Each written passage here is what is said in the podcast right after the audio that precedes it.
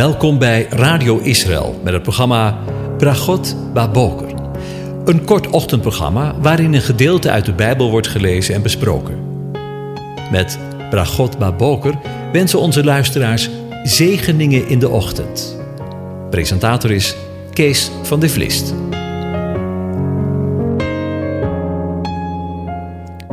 Goedemorgen, Bokatov, beste luisteraars. Vanmorgen denken we weer verder na over Psalm 104 en ik lees het gedeelte vanaf vers 31 tot en met het einde. De heerlijkheid van de Heere zij voor eeuwig. Laat de Heere zich verblijden in zijn werken. Aanschouwt hij de aarde, dan beeft hij. Raakt hij de bergen aan, dan roken zij. Ik zal voor de Heere zingen in mijn leven. Ik zal voor mijn God psalmen zingen, mijn leven lang. Mijn overdenking van hem zal aangenaam zijn. Ik zal mij in de Heere verblijden. De zondaars zullen van de aarde verdwijnen, de goddelozen zullen er niet meer zijn. Loof de Heere mijn ziel. Halleluja. Tot zover. Over de heerlijkheid en eer gesproken. In vers 31 van de psalm zegt: De heerlijkheid van de Heere, die zij voor eeuwig. Laat de Heere zich verblijden in zijn werken. En dan wil ik nog graag een keer met u nadenken over het woordje heerlijkheid. En dan met name over de Hebreeuwse oorsprong van het woordje kavod. Want kavod is een belangrijk Hebreeuws woord dat 199 keer voorkomt in het Eerste Testament. We vinden het woord door het hele Testament, het hele Eerste Testament moet ik zeggen, heen. Vooral bij de profeten Jezaja en Ezekiel en in de psalmen en spreuken. Als zelfstandig naamwoord heeft kavot twee betekenisaspecten. Ten eerste kan kavot worden vertaald met gewicht, kracht, macht of vermogen. Ten tweede betekent kavot eer, glorie, heerlijkheid, waardigheid, luister. De tweede betekenis komt vooral voor met betrekking tot de Heere God zelf. Zijn goddelijkheid, zijn woord, zijn naam, zijn werken, zijn heiligdom en zijn stad. Daarom is kavot of glorie dan ook een belangrijk bijbels begrip. Dit woord komt immers voor in verband met Gods wezen, zijn handelen en zeer veel zaken die van hem spreken en of hem toebehoren. Het is onmogelijk dat we het woord kavot, heerlijkheid, in het kader van dit programma kunnen behandelen.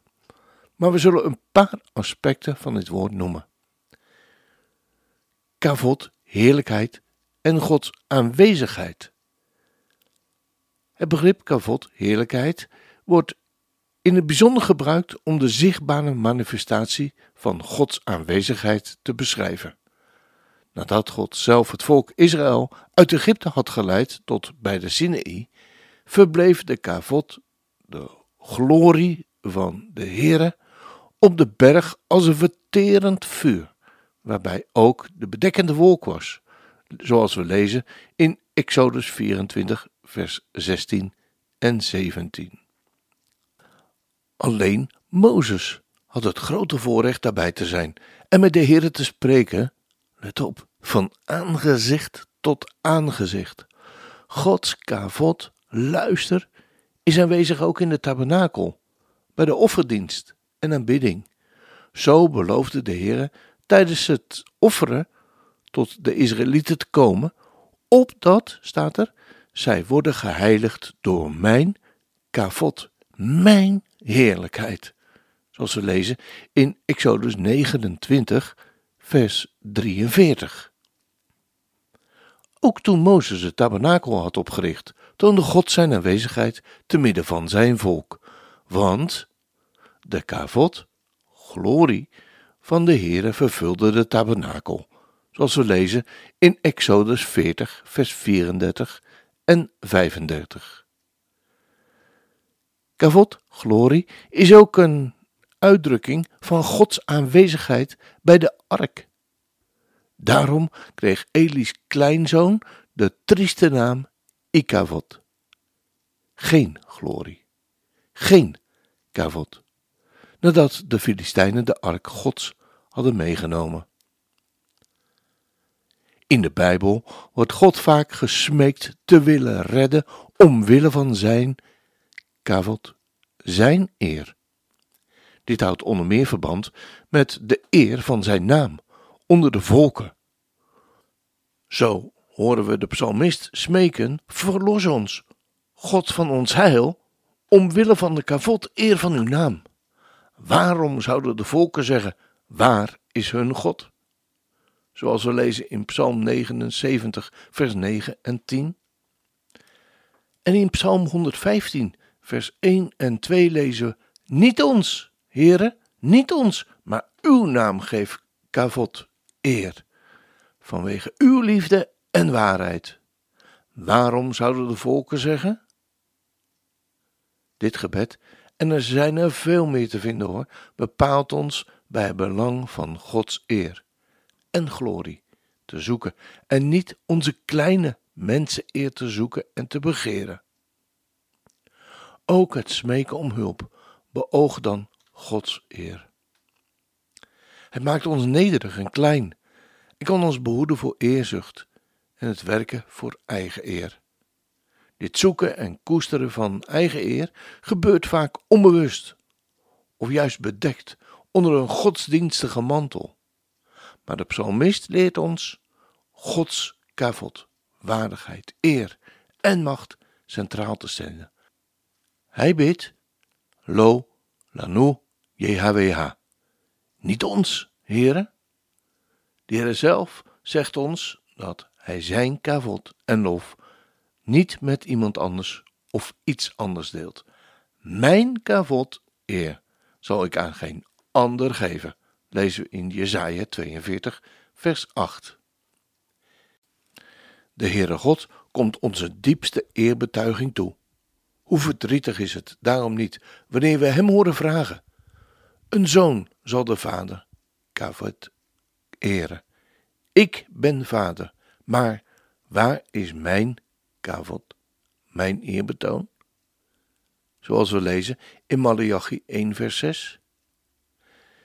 Die vraag van toen klinkt ook nu, in de tijd waarin wij leven. Eerbetoon aan JHWH betekent onder meer volkomen en onvoorwaardelijke erkenning van zijn goddelijke grootheid en de rijke inhoud van zijn naam. David zong hierover. Geef de Heere kavot, eer en kracht. Geef de Heere de kavot, heerlijkheid van zijn naam. In 1 Kronieken 16 vers 28. Dit betekent hem eer bewijzen in ons leven, hem erkennen als de God van glorie die ons in zijn hand houdt. Zijn naam hoog achten en hoog houden in de dagelijkse praktijk van ons leven.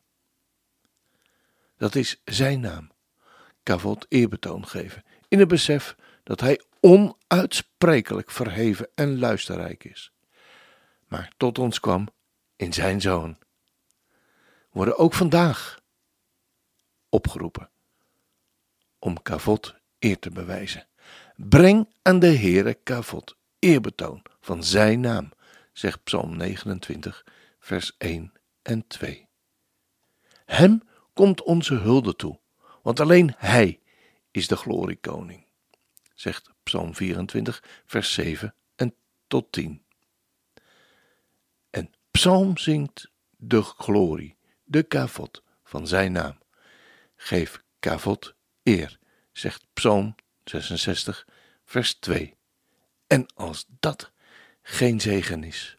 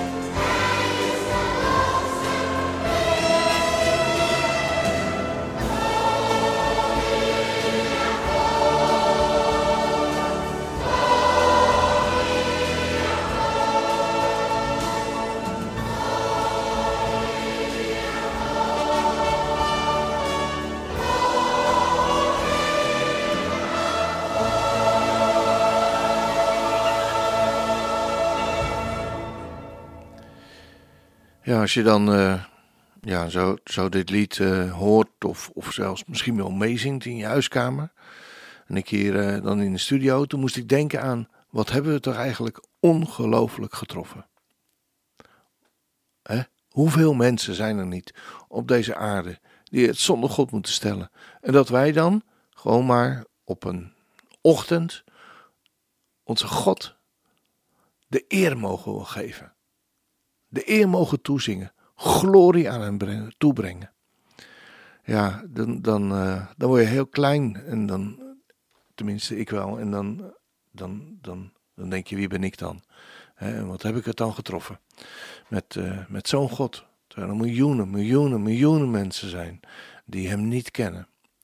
Gunnen we het een ander ook om zo de ochtend te beginnen met hem. Door de schepper van ons, de maker, want hij is je maker, eh, te loven en te prijzen. Dan wens ik echt iedereen toe. Nou, uh, we eindigen deze uitzending weer zoals gebruikelijk. De Heer zegene en hij behoedt u. De Heer doet zijn aangezicht over u lichten en is u genadig. De Heer verheft zijn aangezicht over u en geeft u zijn vrede. Werkelijke vrede. Shalom.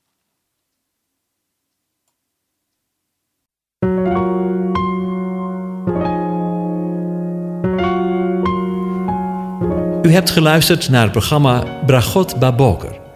Een kort ochtendprogramma waarin een gedeelte uit de Bijbel wordt gelezen en besproken. Wilt u het programma nog eens naluisteren, dan kan dat. Ga naar radioisrael.nl en klik onder het kopje radio op Uitzending gemist.